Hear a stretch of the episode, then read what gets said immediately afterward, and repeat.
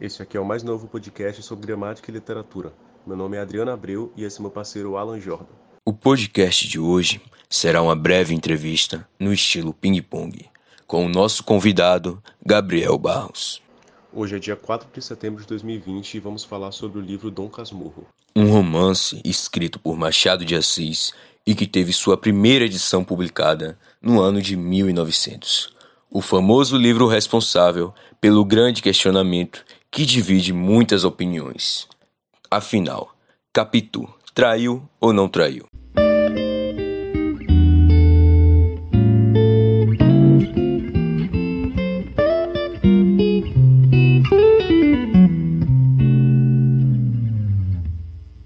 Vamos para a nossa primeira pergunta. Que relações intertextuais a obra Dom Casmurro estabelece ao longo do enredo?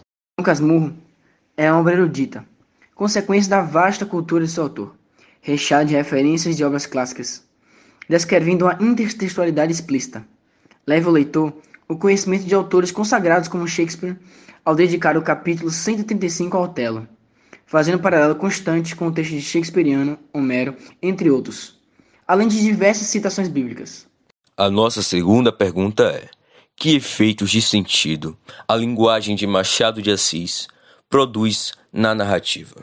Durante a obra, Machado de Assis utiliza uma linguagem marcadamente acadêmica, sendo clássica, bem cuidada e regida pelas normas de correção gramatical. Entretanto, em alguns pontos, tais como ocorre no modernismo, ele registra aspectos típicos da língua da personagem. Além disso, ocorre também uma tendência para frases sentenciosas e proverbiais além da utilização de recursos narrativos que não são típicos dos demais autores de sua época. Outro aspecto interessante é o uso frequente de alusões, referências e citações que vão confirmando as suas ideias e linhas de pensamento.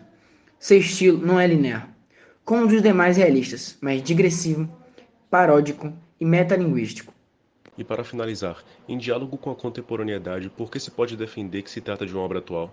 Embora produzida ao final do século XIX, Dom Casmurro apresenta um caráter temporal, em razão de sua leitura fomentar questionamentos válidos a qualquer época, prenunciando que virá a ser o homem e a sociedade moderna.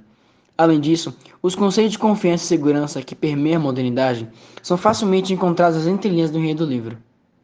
A confiança que uma criança atribui às pessoas que cuidam dela, por exemplo, pode ser vista como uma proteção, um casulo que defende a mesma de riscos e de perigos do cotidiano.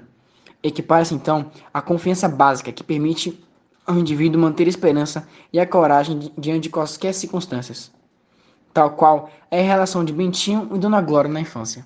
Chegamos ao fim de nossas perguntas. Obrigado, Gabriel, pela participação. Foi de tremenda importância.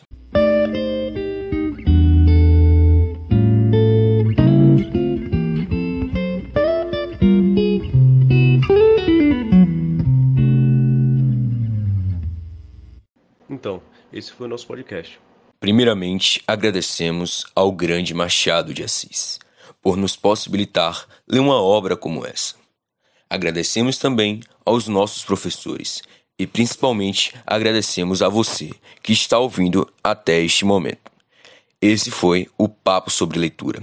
Até a próxima.